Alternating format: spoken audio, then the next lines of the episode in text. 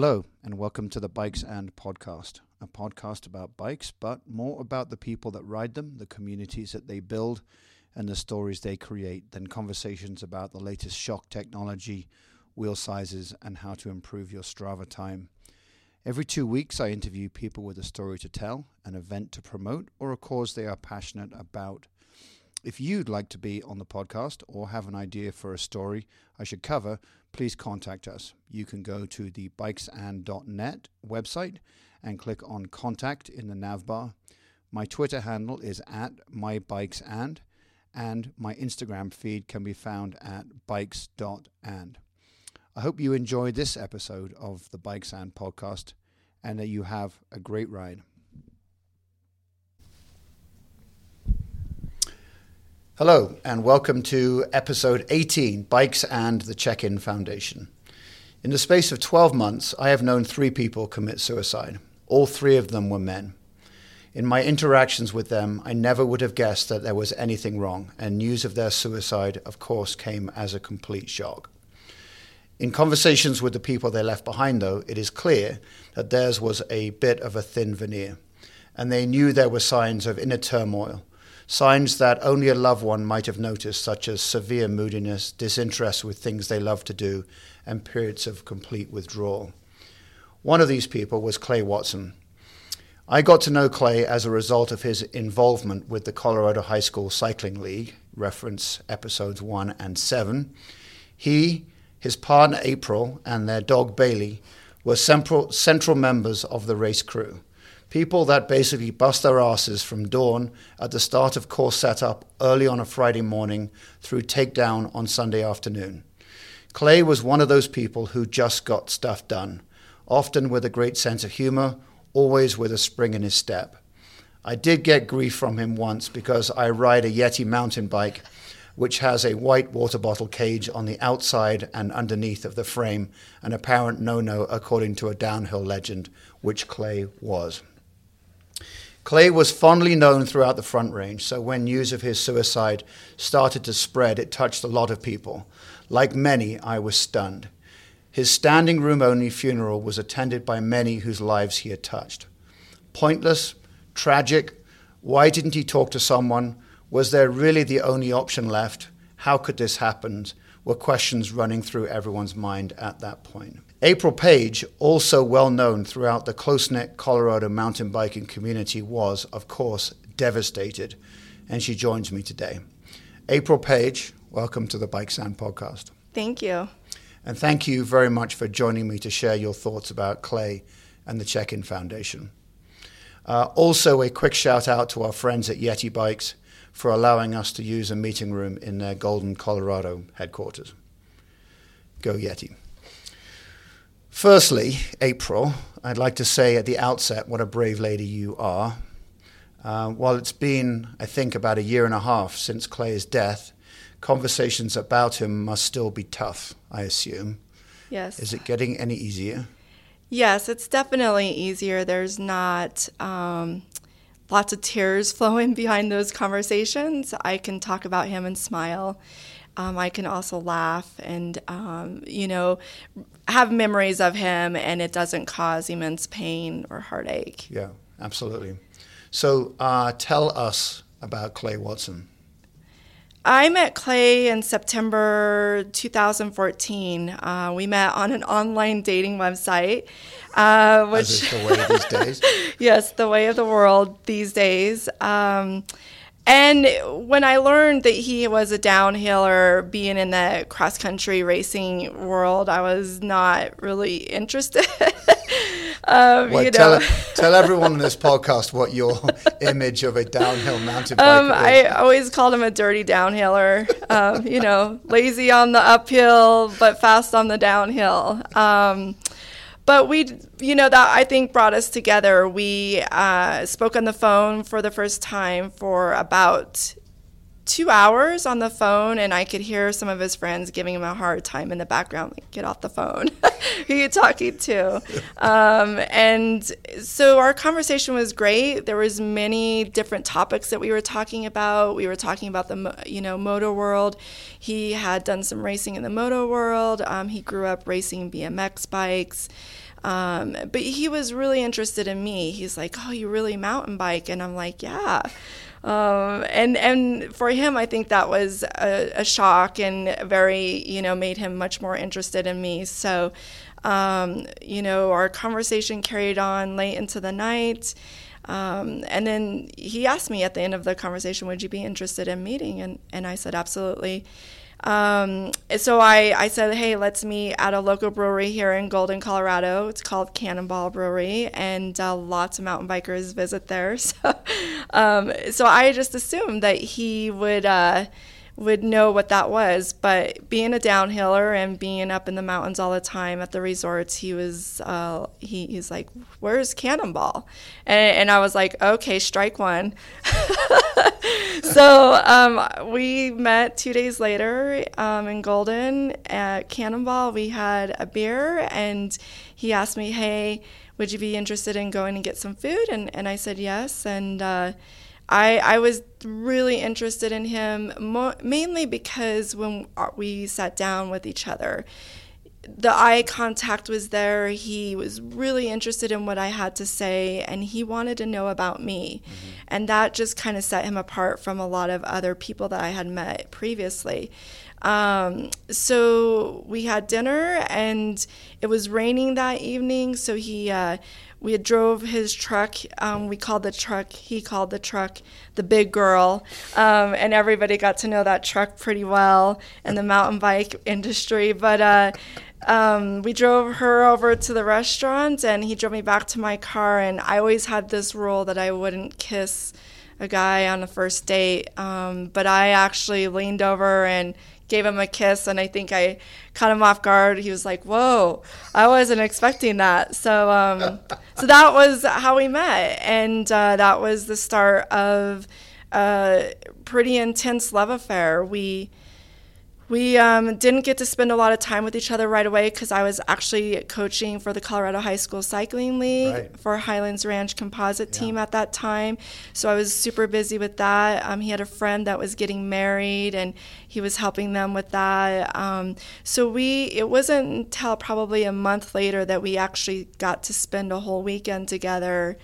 And um, we took a trip to Glenwood Springs. We did some hiking and then that Sunday we went to Winter Park um, to do closing day downhill, and I have to tell you, I was pretty nervous. downhilling um, for the first time, but he was amazing. He got me a bike, he got me pads and a helmet, and set me up and rode behind me the whole time. And I think it was on the second lap down we stopped in the middle of the mountain and he says, Are you okay? And I said, Yeah, why? And he's like, Your legs are shaking.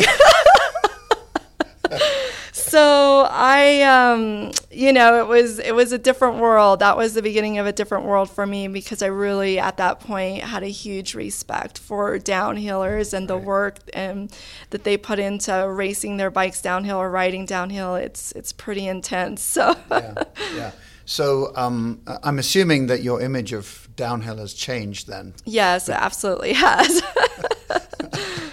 uh, I I have, would never even dare to do that. I mean, I'll go and ride the resorts, but I will not haul. I mean, the stuff they jump off is just insane, and I yeah. just I would never do it. But call me a chicken if you like, but that's fine. Uh, funniest thing that you remember about Clay? Oh, so it was actually downhilling. I think it was the second time he had taken me back up at, on the new season the following year. And he said, stay to, we were on um, Rainmaker, lower Rainmaker, and he said, stay to the right of the trail. I'm going to go on this bridge. And the bridge, you go up it a little bit and it kind of kicks you up into the air. And I was like, okay, so I'm just, you know, riding downhill, being safe. And out of the corner of my right eye, I uh, see somebody in the air go yeah. over my head. Kidding. And I was like, oh my God, what's going on? So um, it, he landed and I'm screaming at him because I'm thinking he's gonna land on top of me, but he had tons of room. And he's like, Are you okay? I'm like, don't ever do that again. so, you know, that was a, a pretty funny moment for me. I will always remember that. I can still visualize it. It was a pretty funny time. Yeah, no doubt. so scroll forward. Um, obviously, as in the introduction, April, I mentioned, you know, uh, Clay committed suicide. Mm-hmm. We, we know that. Um, and, and I think from what I read about people who commit suicide, um, it, it is the little signs um, that you maybe don't notice to start with, but mm-hmm. then, then you do. And now, and I'm sad to say that you've actually had two brushes with suicide. Yes. Your brother. Yes. Correct. And, and Clay, which is, which is more than anyone should have to deal with. What, what were the warning signs that you saw now that you're looking back on, on that? So they always say, high, you know, hindsight 2020. Completely. um, so after Clay's death, initially, I didn't look back and say what were the signs, um, because it was still a very intense moment for me, and it was actually not until this year that I really had that aha moment of these were the signs. Um, for for Clay, those signs were really. Um, depression. Uh, the last six to eight months of his life, I knew that uh, he was sleeping a lot more. Uh, we had started a business together, and he so he was working from the home at that time, and I was still working, you know, eight to five job downtown Denver, and I just would notice when I come home that it looked like he had been sleeping, and when I'd ask him about it, he would say no, no, I was or I was laying down with the dog, kind of thing. But I kind of noticed some things. His personality was changing as well. He wasn't interested in riding his bike. I would go out, I would be like, hey, let's go for a ride. And he would just say he didn't feel good. Um, he said his neck would hurt or his head would hurt. Um, he had some previous injuries. So I never really pushed it um, at that time. And then I would say that there was some substance abuse with alcohol. And um, that was a real kind of red flag for me. But once again, I, you know, I just was like, oh, you know, he's just maybe down and out. He's starting a new business. That's a lot of pressure. So, all those signs, kind of combination wise, this year, I was like, these were the moments. And, and the biggest aha moments were the week before he took his life. He, he said to me, My head hurts, my body hurts, and I feel broken. Mm. And it was his way of saying, I'm tired and I don't know what to do. And, and I wish when he had said those things to me, we had a conversation, but I didn't push it. And so for me, that was a real clear sign. Um, you know, later, learning all of these factors that I've learned today, that was a clear sign. Um, when you refer to CTE in on your website, mm-hmm. is that a brain injury? Yes, it's it is a brain injury, and that is a brain injury that is caused by one head concussion or multiple head concussions. It's um, a tau protein that gets it develops on the brain, um, and that starts causing symptoms of depression. It can cause withdrawal. It can cause what they call adult temper tantrums. Um, so a lot of anger issues can be behind that. Um, so a head concussion could be, you know, hey, you had a head concussion when you're 15 years old. Right. And you didn't maybe have any symptoms at that time, but as an adult, it's it's, it's a degenerative brain disease, and you won't necessarily know that that has happened. Yeah. You know that it was caused from, you know, 15 years ago when you were young. Right but it's developing and right now unfortunately doctors can't say what's going on. Right. And were these brain were these brain injuries relating to riding a bike? It could be riding your bike of course. Right. It, you're riding uphill, downhill. If you're uphill and if you're me, yeah. crashing, you know, you hit your head. Sp- I should be more specific, not riding your bike, but falling off your bike. Yes, right. yes, um, yeah, falling falling off your bike. It could be your road bike. It could be your mountain bike. It could be a dirt jump bike. Right. Any bike that you're on, if you fall and hit your head, um, if you have a helmet, you need to have your head checked out. Right Yeah, and I think we, uh, as a society, do a better job now at recognizing mm-hmm. concussion and treating it. I've certainly been around sports enough, long enough to know, and not just in biking, but in soccer and rugby and things like that, that in the old days it was, you know, you'll be all right, just shake it off, you got your bell rung, get back on your bike or get back on the field, you'll be fine. Right. No longer the case anymore. Yeah. Um, and I think we can all learn a, a, lot from that. So absolutely, I think people just need to, um, you know, be more be more vocal about it with your friends, with your family members. You see someone crash, right. more than likely they probably hit their head, and they, you know, our adrenaline helps us bounce right back up and say, "Hey, we're fine, we're fine." But right. that head concussion can take couple of hours. It could take a couple of days to show, yeah. and those effects will can be long term if not treated. So I think, like you said, society is becoming more aware of them, and we just have to continue that conversation. Yeah. What have you learned uh, over this period of time about men and suicide versus women and suicide? Well, men are four times more likely to commit suicide. Um, and actually, in the suicide world, we'd like to change the word commit to completed suicide, um, where women attempt suicide much more than men, but they never actually complete suicide. Um, but that, that statistic is actually changing. There is an increase in women um, completing suicide. Um, so I think what we need to be aware with men is that we live in a society where we still say to men, "You you have to be tough." Mm-hmm. Hey, you you're hit, you're playing football and right. you got you got ransacked into the ground. Hey, get back out there on the field and play. Right. Shrug it off. Right. Um, and so we still tell men, hey, you got to be tough. Or if they're struggling on the emotional side of things, we we don't allow men to speak freely without judgment. And so with suicide, we need to open those doors to men and say, "Hey, you're struggling. We're here to help you," and that's that's our purpose. Right, absolutely. It's actually a great great segue, April, into talking about your foundation that you've created, the Check-in Foundation. Um, you've managed to do that most difficult of things, which is turn a tragedy into a positive uh, and you created this foundation. You can find out more information at checkin.org. Um, it's actually .com. Ah, gosh. Okay. Scrub that. Checkin.com. There are, will be links on the Bikes and um, podcast page. Um, tell me why you called it the Check-in Foundation. Uh, that's it, it brings a, yeah it brings a, a smile to my face. So the Check-in Foundation the name um, it spawned from when Clay and I adopted Bailey. Bailey is our dog, and we took him to training. And our trainer said, you know, everybody uses the word "come," like "come, come, come here."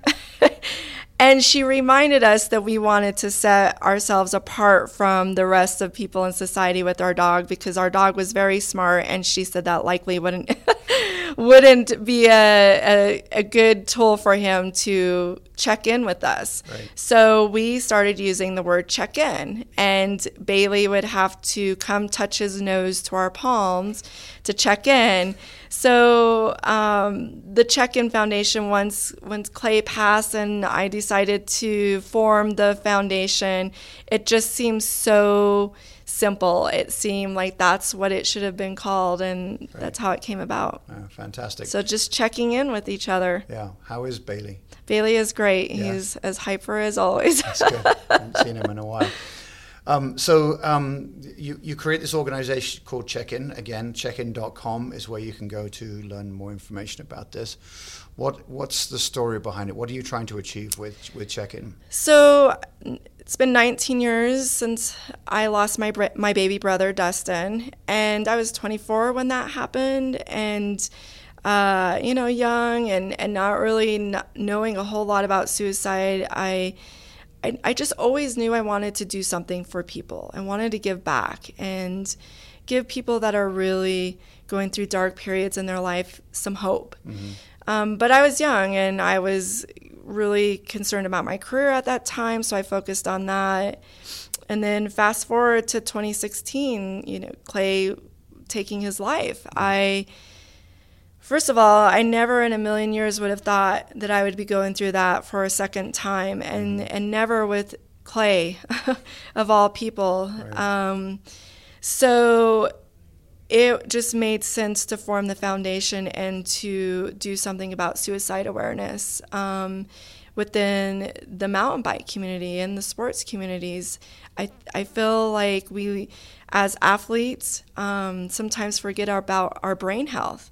Um, we're so worried about our physical health that we sometimes forget about our brain health. And, and for me, getting on the mountain bike is my brain health that makes me feel better. I'm happier.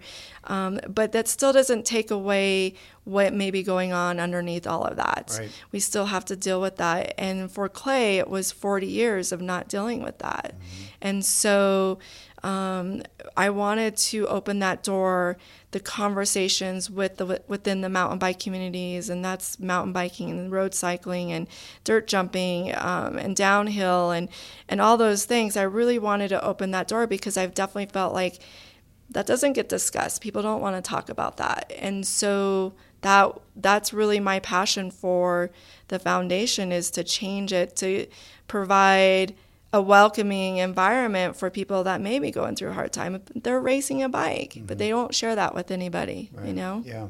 So um, let's say there's someone listening to this podcast right now and they, you know, they, they're listening to what you're saying that Clay was going through mm-hmm. uh, and they're having some trouble themselves. How, how would they use the Check-In Foundation? What, how would they first contact you and, yep. and, what services do you provide and how would that work? So the Check-In Foundation, we have a huge mission. um, but we do we do a couple things. So somebody's struggling right now and they they don't want to call a national hotline. There are hotlines, there's national hotlines, there's a Colorado hotline. You can also now text.